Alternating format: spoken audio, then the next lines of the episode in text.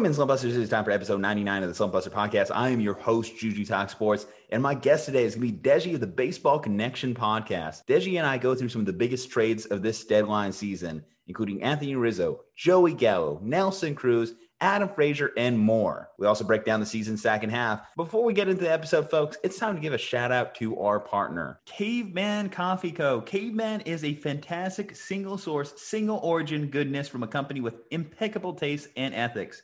The people behind it are beautiful souls, and the coffee is delicious fuel for the never ending quest to do better, be better, love harder, and enjoy deeper. Guys, I tell you, their Nitro Cold Brew is the perfect blend of energy and refreshment in the morning. Great way to start the day. But why stop there? They have their mammoth blends, which I highly encourage you getting. They have their hibiscus teas, which are delicious. And guys, if you use our promo code SLUMP, you get 15% off your next purchase of any of these fantastic products cavemancoffeeco.com, promo code slump.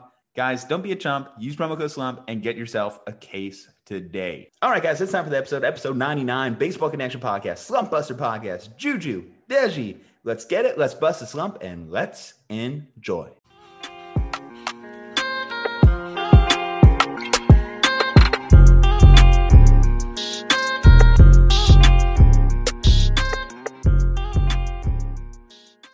In, Slump Busters. It is time for episode 99. Yes, we are one episode away from the legendary 100 mark, reaching that century mark.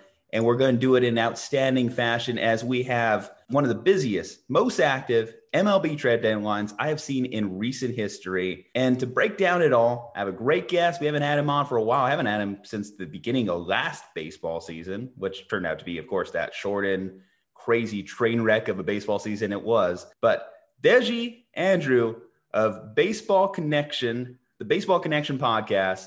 Very smart guy, knows a ton of baseball content, posts almost every day, and has a, pretty much a take for every single transaction. So, Deji, how you doing, man? It's been a while. I'm doing well. I'm doing well. Good, good to be back on the show. Good to have you, man. Because uh, I absolutely need you to break down all these trades because there is just a ton of action. Have you seen a trade deadline this busy? I, I have, but it's been a while. It's been a while. I, would say it's been kind of dry the past maybe four or five years. I think what happened was so I think a, a few years ago they changed the rules. Whereas in the past it used to be that you had your trade deadline end of July, but then you had the the waiver trade deadline. So you could still make trades in August if players clear, cleared waivers. So there's kind of secondary deadline. But ever since they they abolished that a couple years ago, this is like the real deadline. So anyone who needs to make a move needs to do so now, or else you know they're they're without help for the next two months.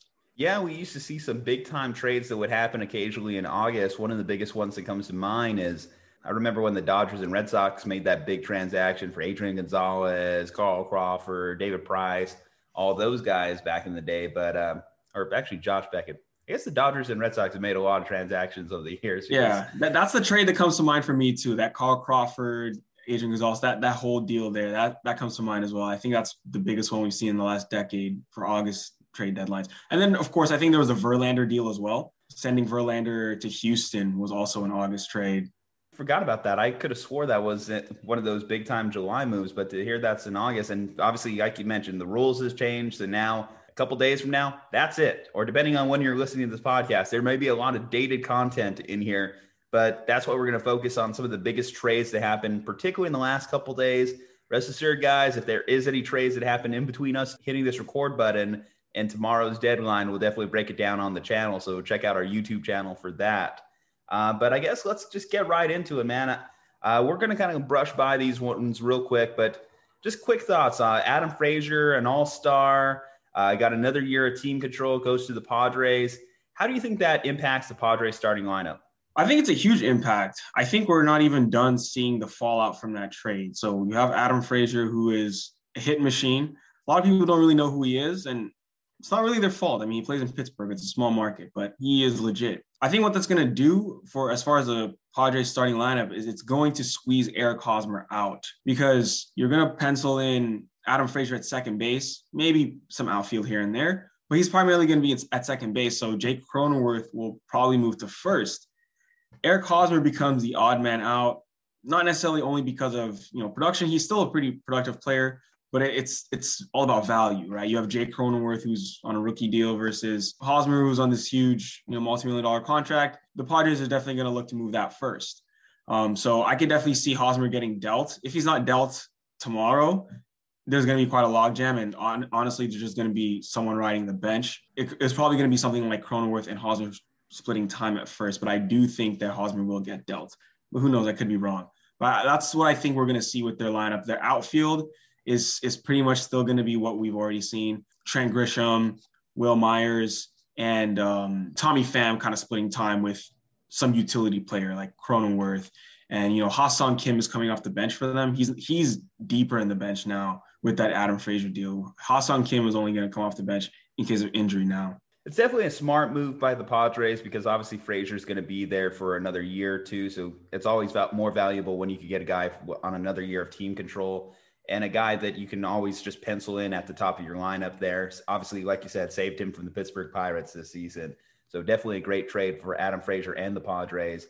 And then another move too that helps to last year's AL champion. The Rays went out there, picked up Nelson Cruz veteran bat, uh, closing in on 20 home runs this season, uh, pretty much a guaranteed 30 and 100 guy. What do you think about that move for the Rays? That's a great move for Tampa Bay. See, the way I broke it down is that Tampa Bay knows they're going to be in the playoffs, but you need those big bats. I mean, they went to the World Series last year. They're not a sleeper by any means, but they know what it takes to win. They lost to a Dodgers team that was just so deep. Tampa Bay has great table setters, guys that get on base. You know, your Brandon Lowe's, your Ji-Man Choi's, those guys get on base. You have Austin Meadows behind them. But when you add Nelly Cruz behind Austin Meadows, that gives you that depth that you want in the postseason when they come in and bring that tough reliever in the late innings. Nelson Cruz can hit any pitching. Uh, he hasn't showed any signs of slowing down. He's 40, 40, I don't know. He's in his 40s and and he continues to give you, like you said, that guaranteed 30 and 100. But that's a huge I think you're I think you're aging him up a little bit. I think he's only 36, man. I think he might take offense to that. Nelly? I thought he was. I thought he was forty. I could be wrong. God, he, he just feels like he's forty. I mean, seventeen yeah. years in the big leagues. Yeah. I, I, think you know you start to think, oh, man, how is this guy not forty? How is he not like pushing that Tom Brady threshold? But no, completely agree with what you're saying there. I mean, you need that kind of guy with that kind of impact pop like Nelson Cruz just to put the fear of God in some pitchers as they step on the mound, you know, because you never know what that guy's going to do. Uh, he has light tower power, and I, I, certainly expect him to put one on the catwalk in Tampa Bay. Definitely. Okay, let's get into the biggest moves of the last couple days. Uh, so, a smaller transaction, but one that definitely does have some impact in the AL East, especially because uh, you know, the Blue Jays certainly need some talented left-handed pitching to go against some of their uh, division foes, recent acquisitions. But Brad Hand is going to the Blue Jays from the Nationals. A smaller transaction, but one definitely needed in the bullpen. Brad Hand in that bullpen. What do you think for Toronto? Absolutely. So, I mean, Toronto needs bullpen help. Their lineup is fine. The rotation is is pretty decent, but the bullpen has been an issue. It was actually an issue last year. It's just not been something they've been able to plug the Nats obviously are out of it this year. So, you know, they're going to trade Brad Hand over to Toronto. It's an exchange for a catcher named Riley Adams. So it's just some organizational depth for Washington. Washington, because I mean, they are they are pretty set there with who they have. So some organizational depth from them because Yan Gomes is, is very capable. But at the end of the day, I like this move for Toronto. It's not gonna, it's not really going to be what gets them to October. But if they do get to October, it's one of those moves, as you know, starters don't go deep in games in the playoffs. Four innings, five, and then it's a bullpen game from there. That's where Brad Hand can shine, but Toronto just needs to get in first. Well, I alluded to it, and obviously, again, adding a talented lefty in the pen is needed when you hear the Yankees are making these kind of acquisitions. So, as of about 30 minutes ago, it was brought to our attention that Anthony Rizzo, the longtime Cub, will be heading to New York, being pinstripes this year. Um, that was preceded by yesterday, Joey Gallo, longtime Ranger, is also heading to New York. So basically, the Yankees said, Hey, we have a problem. We have all these powerful right handed hitters, but we play in Yankee Stadium with that short right porch. We got to fix this. We got to get some lefty help. Let's go out there and get two of the biggest power hitting lefties on the market in Anthony Rizzo and Joey Gallo traded a lot of prospects to get there, just to list off some of the names here. So the Cubs will be getting uh, outfielder Kevin Alcantara, and Alex Vizcaino. Uh, the Rangers, they will be sending quite the package. So infielders Ezekiel Duran, Josh Smith, Trevor Hauver, and uh, right-handed pitcher Glenn Otto, which headlines the prospects as uh, this current season in the minors between Double A and Triple A, he has 115 plus strikeouts in just about 70 innings. It definitely has some great stuff, and the Rangers definitely need the help pitching wise. The Yankees, what can you say about these acquisitions, Deji? Yeah, I mean, the Yankees saved their season in 24 hours. I was kind of writing their obituary a few weeks ago on my podcast, talking about, yeah, no postseason baseball in the Bronx. Yes, the AL East is out of the picture for them, but that wild card is very much in play. And like you said, they knew what they had to fix, which was they had too many right-handed hitters in the lineup. It was imbalanced. Now they've gone out and they've got these two big left-handed sluggers who get on base. Yes, you, yes, you have the short porch, and you you you better believe that those guys are going to take advantage of that short porch. But Joey Gallo doesn't need a short porch, right? he can hit him out of anywhere. His big uh, addition to this team will be his outfield defense and his on base skills. Of course, the power as well. But he gets on base a lot. And same with Anthony Rizzo. He doesn't strike out much. That's that's something that's huge for the Yankees. You know, they have some guys who whiff quite a bit in that lineup, but Anthony Rizzo does not. So it, it's just rounding out that lineup and kind of solidifying things. Expect to see someone like Luke Voit on the move now because uh, he's expendable at this point. He is expendable. I'm kind of surprised that they didn't make a bigger push for, in particular, Trevor Story, mostly because they've had a trouble at the shortstop spot with Gleyber Torres this year. A lot of people are starting to wonder, like, um, if he's able to recapture that uh, power that he had. I think he has less than five home runs the last time I checked, which is kind of surprising considering he was a 20 plus home run guy just a couple years ago for them. The Yankees definitely like you just look down that lineup. I was watching them against the Mets a few weeks ago and it was just right-handed power, right-handed power, right-handed power. So clearly they just needed to fix that. And now you just literally stagger your lineup, squeeze those guys in between Aaron Judge and Giancarlo Stanton. And then that's just a nightmare combination for most pitchers anytime they have to see that lineup card. Some great moves by Brian Cashman. Certainly, he was on the hot seat for this one. I, I know that they have to expend some prospects that they probably don't want to, but you know, it's New York. There's a lot of pressure in that market. You got to make some big time moves. And uh, in particular, this trade deadline, uh, the Yankees didn't mess around. They got it done. Um, so good job to them. I'm excited to see them the rest of the year, and I definitely need it because uh, preseason I picked them as my World Series favorite out of the AL. So uh, wow. that wasn't looking too hot for for a while. So calling myself out there, putting myself on blast. Yes, that was an old take exposed. Hey, it's good to know that New York's trying to back me up on this one. Yeah, we'll see how it goes. I mean, they're they're definitely within reach for that wild card. Big time win for Jomboy Media as well the, another big move, a very aggressive move and a surprising one for this organization. You don't see them typically make these types of deals. The A's will be getting Starling Marte, comes over from the Marlins. In exchange, they will be sending over Jesus Luzardo, who was one of their top prospects a couple years ago, but has really struggled this year. In particular, he had an ERA over six this year in the majors. They set him down, and he's still struggling in the minors. So there is the thought they just think that Luzardo is a broken prospect at this point and there's no getting him back.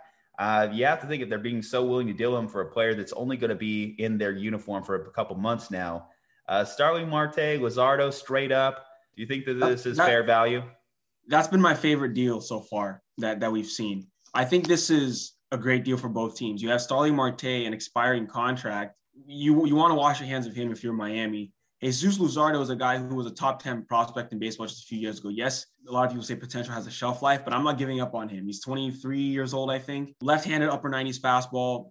This is someone who can be a starter in, in the big leagues, uh, mid rotation, a two, three starter, I think, when he's doing well, because it's just a couple years ago we saw him when he came up at age 21. He was looking really good.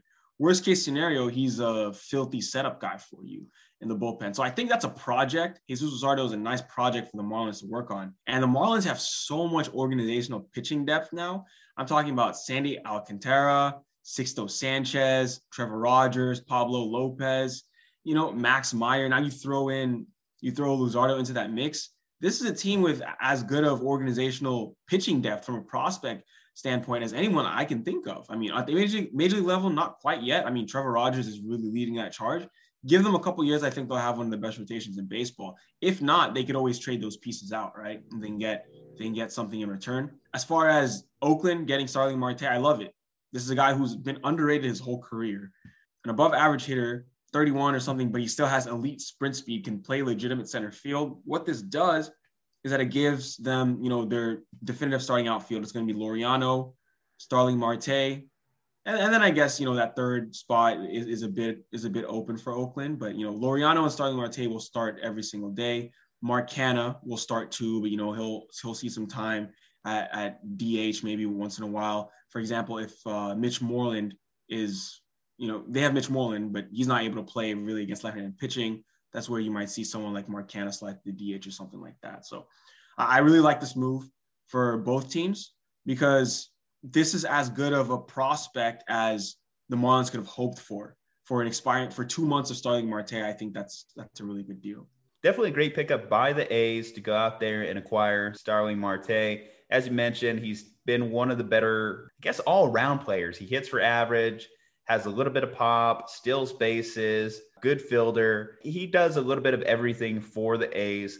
So good pickup for them. And then, of course, uh, gain back a talented lefty in exchange. Like you mentioned, the Marlins do have great pitching depth, and depth does allow you the luxury of being able to be a little flexible as you move forward.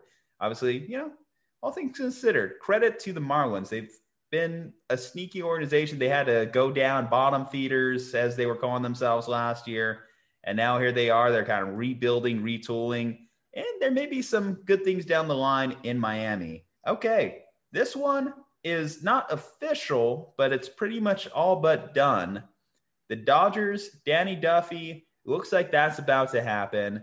The Dodgers have also been in the headlines as far as their pitching rotation. Obviously, Trevor Bauer, that's a whole storyline in itself right now. Will he be back with the team at all this year? So there was a lot of pressure to fill his roster spot or fill his rotation spot in the meantime. And Danny Duffy, certainly a good way to do it, but should be noted, he is currently on the injured list. How do you think this changes the Dodgers' future moving forward? Uh, by the way, too, I, I got to throw it in there. Just lost the series to the Giants, so uh, go Giants. Uh, anyway, moving on. Absolutely, yeah. That that NL West is a dogfight, the most exciting division in baseball for sure this year. The Danny Duffy move, it's good. Um, like you said, he's on the IL. He has a flexor strain in his in his throwing forearm, which is you know, not great to hear, but the Dodgers know they're going to be playing deep into October. So, you know, this is a long, a long-term play for them. You want to give him, you know, two months maybe if he needs or whatever to get ready. They're maybe crossing their fingers that they'll have Trevor Bauer back by then. But even if they don't, this team is so deep. People don't realize that the Dodgers have been doing this for the past five years. They carry like seven pitchers, like starting pitchers, and they'll always put two of them in the pen. Whether like this year, David Price, um, you know, other years it'll be uh, someone like uh, Julio Urias, and then all of a sudden, once the postseason starts, you see some of these guys like Urias starting games if if they need to. Um, uh, Tony Gonsolin, Dustin May, he's hurt right now, but so I, am not surprised. I'm not surprised they went out and got this because I think even with the Dodgers rotation the way it is right now, they can win series. Uh, Buehler, Kershaw, Urias, Price, Gonsolin, even the kid they just called up, Josiah Gray. He might not even get that much playing time. So I'm not really worried about the Dodgers pitching. Um, but yeah, I, I like the move for Danny Duffy. I mean, seeing it all come in today, it almost seemed like it was reactionary because there were reports about the the Padres and Scherzer thing. We'll never know, at least not yet. But yeah, that was that was the first thing that came to my mind. Like, oh, were they were they like reactionary, know, like panicking? But I don't think the Dodgers would ever panic, honestly. I, that is definitely a negotiating strategy or a way of driving up the price around your division. When you did say the NL West has been a dogfight, it's been neck and neck. So if you hear like one of those rivals or one of those people that are chasing you in the standings is going out there and acquiring an ace, well, the only natural reaction is to go out there and acquire an ace yourself. So I am kind of curious to see what kind of trades transpire in the NL West because of the Scherzer rumors, because of the Danny Duffy acquisition and how this impacts the division on trade deadline day. The NL Central, uh, the Brewers, they start off in a little bit of a close fight, obviously, and then the Cubs started falling off. The Reds, they're trailing them, but I have doubts they're going to be able to catch them. Either way, they thought it was important for them to still out there and go make an acquisition. So why not acquire an all star? Why not go out there, get a Eduardo Escobar? So he goes to Milwaukee. What do you think this does for the Brewers um, heading into postseason time? Do you think they can make a little bit of noise this year? I want them to. I want them to, but I mean, the NL, it's going to be tough to come out of the National League. This Eduardo Escobar move is great. It gives them some power. So I, I like what Milwaukee has done over the past month or so. So first they went out and they got Willie Adames.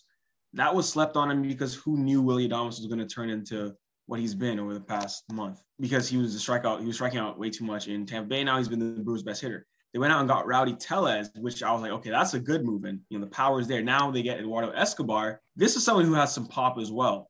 So I like the moves that they've made, and and so far it's been good. But getting out of the National League is tough. I mean, it was a heartbreaking loss for them uh, two years ago in that wild card game against the Nats. that was that was really really bad. They've had some bad luck with Yelich injuries. I just don't think they have what it takes to beat the better teams, especially like I said, those National League West teams are they're not going anywhere.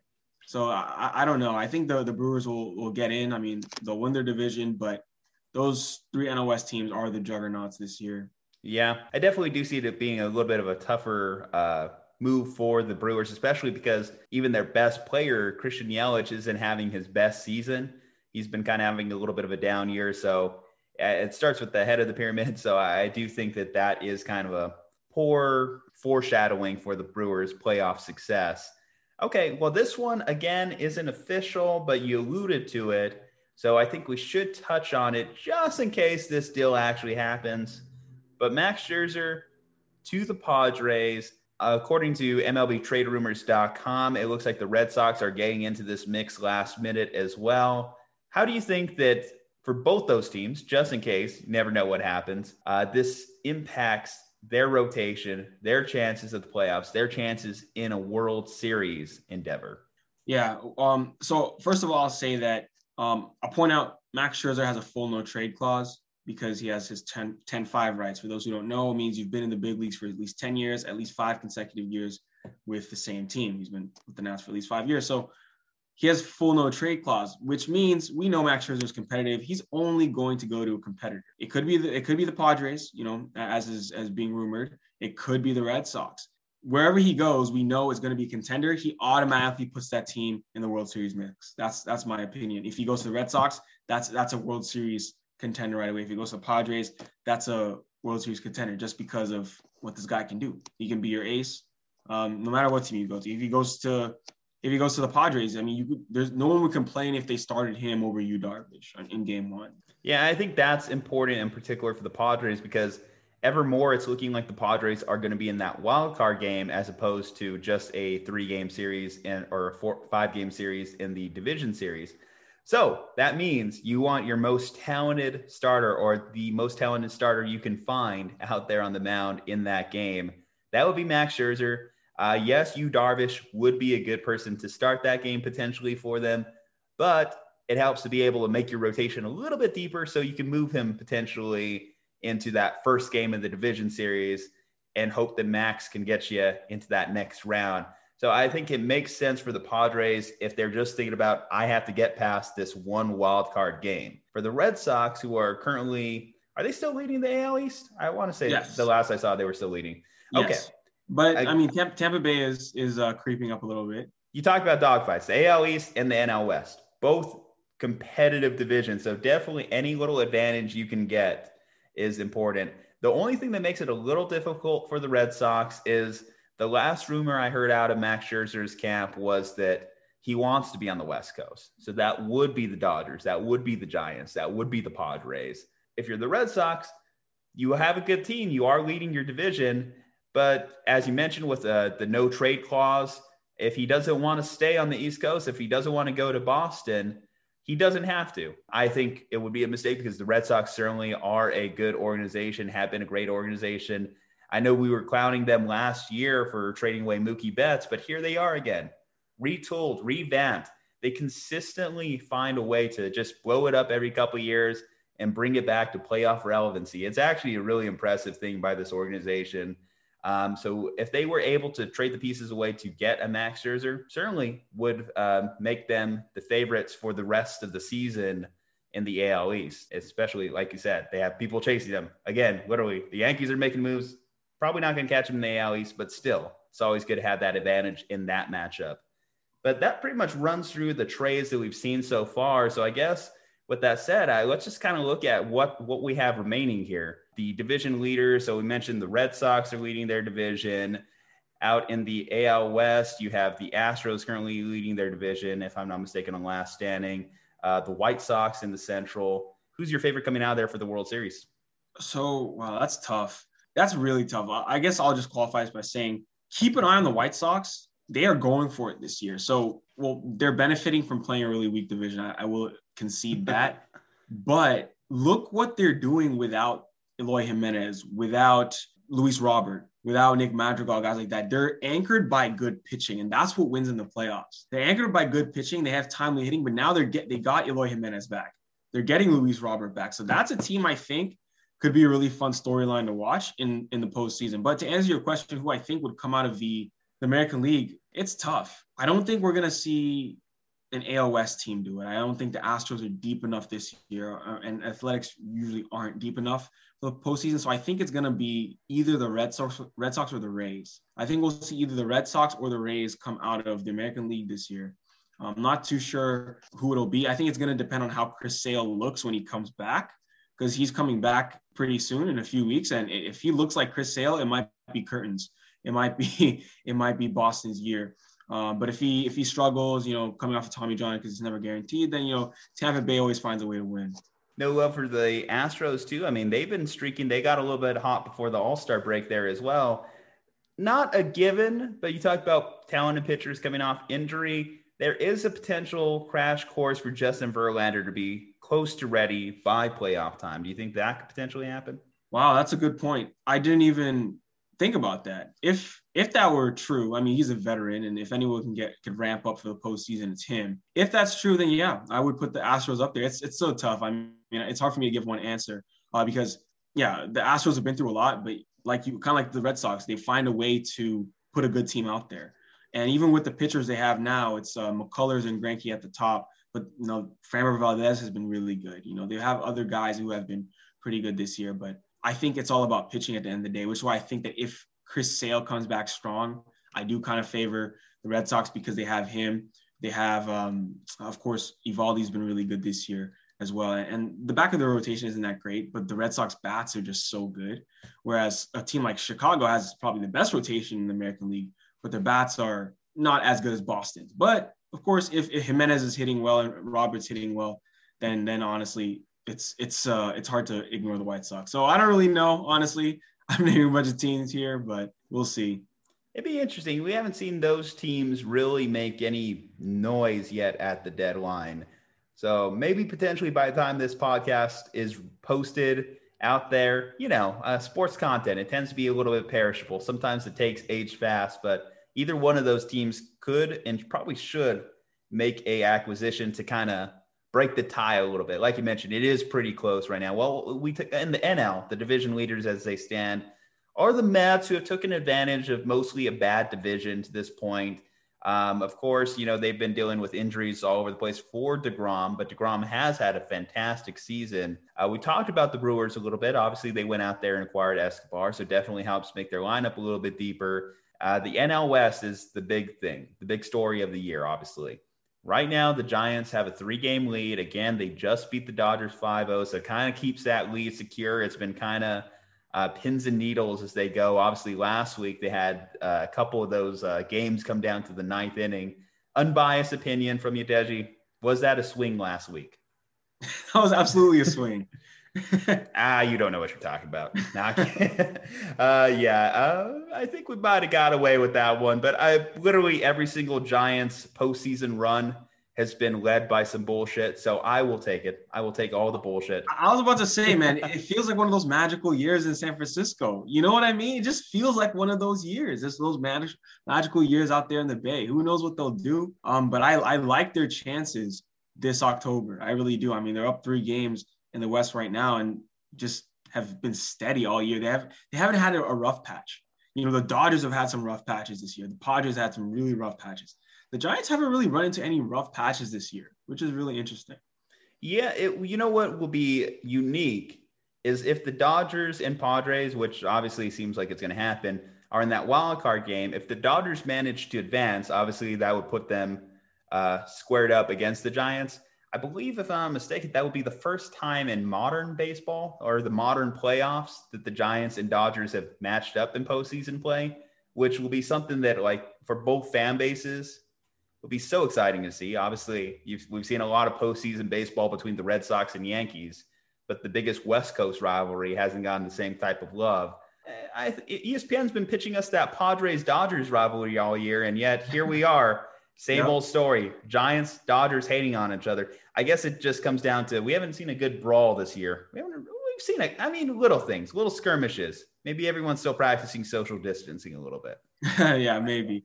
But um, you better believe when tempers get hot that no one's holding back. If it gets down to down to the wire, I can see like what was it earlier this year where we had almost a brawl, not a brawl, but benches clear at the Dodgers Padres series. Like I think it was multiple times in the same series, and that was like in April. If that was happening in April, in October, you better believe that no one's no one's going to be holding back. We had a little bit of controversy with Josh Donaldson getting into it with some uh, pitchers around the AL too, with over the sticky oh. stuff. I know. Remember, we had some heated uh, exchanges because of that earlier this year it's good that we've had a solid baseball season. I gotta say, this is probably one of the most exciting baseball seasons. Maybe it's also just coming off of last yeah. year. You know, I, I, think I think that's part of it. We're, we've just been we're hungry for a normal season, and it's been great to have fans back in the stands, being able to go to the ballpark and everything like that. Yeah, have you? I know you're based out there in Houston. Have you gone to a couple ball games this year? Absolutely, I've been to a bunch of games, not just in Houston, um, around the country. I've been to a couple of different places, just soaking it all in. It's great to be back. Nice. Which ballparks have you checked out? I was actually just at Wrigley. Um, I was actually just at Wrigley. Yeah, I was just at Wrigley. I've been to. I went to San Francisco for the first time this year. I went to a Giants game. How was I'm that? Sorry? Because obviously, uh, San Francisco, California, has been a little bit more restrictive in terms of COVID and safety protocols. Right, uh, right. So, how was that going there versus being in the Houston ballpark? They were both great, honestly. The Houston ball- ballpark, I think I've been to three games this year. SF, I went to one game, but the one game I went to SF, it was great um, Memorial Day. I mean, yeah, of course, like the COVID restrictions are are definitely uh, more heightened in San Francisco, but in the ballpark, it was surprisingly pretty relaxed. We we all we didn't have anyone really uh, breathing on our necks or anything. Everyone was just enjoying the baseball game. Yeah, well, that's definitely a relief to hear that it was an enjoyable baseball experience. I mean, you definitely got that one on me. I I hate to say it, but I've never actually been to a game at Oracle Park, as they're calling it now, uh, since Caught a lot of spring training games, but Oracle Park is still on my bucket list, my to-do list. Gotta check out Globe Life Park. Uh, you know, one of the more fun baseball stories I want to get your quick yeah, take so on. There's a new there's a new one. Globe so there's Globe Life Park and there's Globe Life Field, which is oh, just across the street. So I, I went to Globe Life Field earlier this year as well in, in Arlington, which is it's just across the street. Yeah, you know, I might want my plan is in sometime here in August, I gotta go see Shohei Ohtani play live. I got to mark that off the list because this guy has just been so fun to watch on TV. Anytime MLB posts on their YouTube channel a Shohei Ohtani highlight, I stop to see what this guy does to that baseball. Just that sound off the bat, that crack. I, have been lucky to see him play a couple times this year. So I saw him play uh, in Houston, and the first thing I noticed about him was how fast he is, base running wise. I didn't realize it. It was like a ground ball, and like I was like, this dude has super long strides really, really fast runner. So there was that. He also homered in that game. He also played some left field in that game. So I was like, wow, this dude, um, he, he's something else. You know, one of the biggest shames of this baseball season is he's having this magical year, and Mike Trout's been on the IL this entire time. Yeah. I just want to see those guys at their peak of their power, healthy, playing in the same lineup together for an extended period of time. Uh, so that is definitely one of the things that's disappointing. But it's also disappointing, of course, that they're both on the Angels, which is LA's second team, doesn't get the love. The Angels have struggled to get to the playoffs. Uh, the fact that Mike Trout has only been in three postseason games, I believe, on, in his career, that's definitely uh, up there as far as disappointment. I, I feel for the guy. He's been one of the greatest players of our generation, probably the greatest player of our generation. Absolutely. And yet haven't seen him in the playoffs. It's yeah heartbreaking yeah, it's, almost. It's It's it's a bummer. Yeah, great, definitely the greatest player of our generation, but the Angels just haven't been able to get it done. You have a little bit of a Red Sox bias, right? If I'm not mistaken, yes, that's I, your I team. am a Red Sox fan. So that's why, of course, you were hyping them up. You said this is the a year for them to get back to the World Series. I, I see you. I see I, you. I, I, I did not. I, I'll, I I'll know. be honest. I did not expect the Red Sox to be this successful. Um, I was expecting 500, 500 record, but what's happened is that um, return to form of the hitters JD Martinez and Rafi Devers return to form, and then the pitchers have been better than we expected. I didn't expect Martin Perez to be uh, you know serviceable. I didn't expect Nathan Eovaldi to be an All Star this year. So all these things have lined up, and yeah. Sometimes you just got the like magic touch. O- Obviously, too, I think the managerial change, gain Alex Cora back in there too, Yeah. uh, was a huge move for the organization coming off the surprise release of him last year, following the trash can banging, all that drama. It's amazing what all has transpired in just a year. We've had we went from the Astros talk to the COVID talk to players Man, wanting to hold it's out. funny because the last time yeah, I was on the show was before all the COVID lockdown. I remember it was like March, like early March, like literally like a week before everything went. So it's crazy between now and then what's happened. It's it's yeah. yeah. Any asterisk for the Dodgers World Series title? The, the only right answer is yes, Deji. I mean, come on. No, no asterisk. I I know, they, deserve it. Yeah. 60 game season deserve no i'm kidding. But no uh yes uh the last time we had you on we were literally previewing last baseball season. As Yeah. it's just one of the crazy how how fast time has flown by in that time span. It almost doesn't even feel like it's been that long when you really think about it.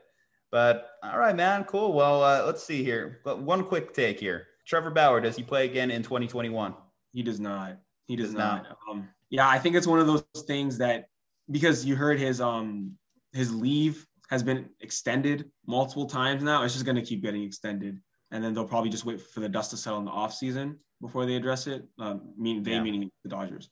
that report too of course that his teammates don't even want him back that is uh the extra discouraging when you That's very discouraging, especially for him. Like that's that's a blow. Like you you you know you're not even wanted like by your teammates. That's yeah, that's that's something. yeah he was he was tracking to be one of the greater ambassadors of the game too which is the probably most shocking thing of it all Yeah. but deji what are you working on what's going on with you this time around how's baseball connection doing what projects are you going i know you post like almost daily so i know this has been an exciting time for I you I post obviously. every day. Yeah, I post every day. I mean, Instagram is almost every day, but there's an episode on on Spotify app or whatever you listen to every single day. Um, what I'm working on is just just more of the same. I mean, because here's what happened. So, I mean, I, I went to the daily format, like a daily uh, episode format for Baseball Connection, exactly two years ago. It was like uh, late July 2019. So I did the rest of that season. And then we all know what happened with the 2020. 2020, I was gearing up. Oh, I'm going to have a full season. And then that happened. So this is my first like season, like trying to go from start to finish, you know. So it's it's been it's been fun. It's been fun doing it this way. But yeah, I don't really have any like anything specific in mind. Just continue to keep churning them out. And yeah, just continue to keep churning them out, making appearances like this when the opportunity arises.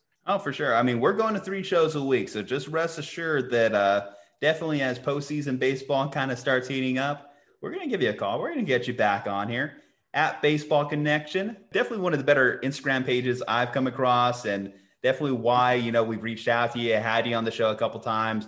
Keep doing the good work, brother, because obviously there's not a lot of great people to talk baseball out there. We know it's kind of a limited market out there, so we appreciate having you. We appreciate your mind, your information. So thank you again for coming on. Uh, Slump Busters, obviously, this is episode 99, 100 just around the corner. Very exciting times for us as we close in on our two year anniversary. So just want to give you a quick thank you for being with us along for the ride. But if you're just listening, of course, hit that subscribe button, guys, because we have a lot more planned. Three shows a week coming in August, uh, three shows a week coming for the entire football season. So we want you along for that journey as well. Check out our partner at Caveman Coffee Co. That's at cavemancoffeeco.com. Come on, don't be a chump. Use promo code SLUMP and save 15% off your next purchase at Slump Buster Podcast on IG, at Slump Buster Pod on Twitter, Even check us out on TikTok. Why not? At Slumpbuster Pod there. Leave a five star, stay safe, happy, and healthy, and we'll see you next time.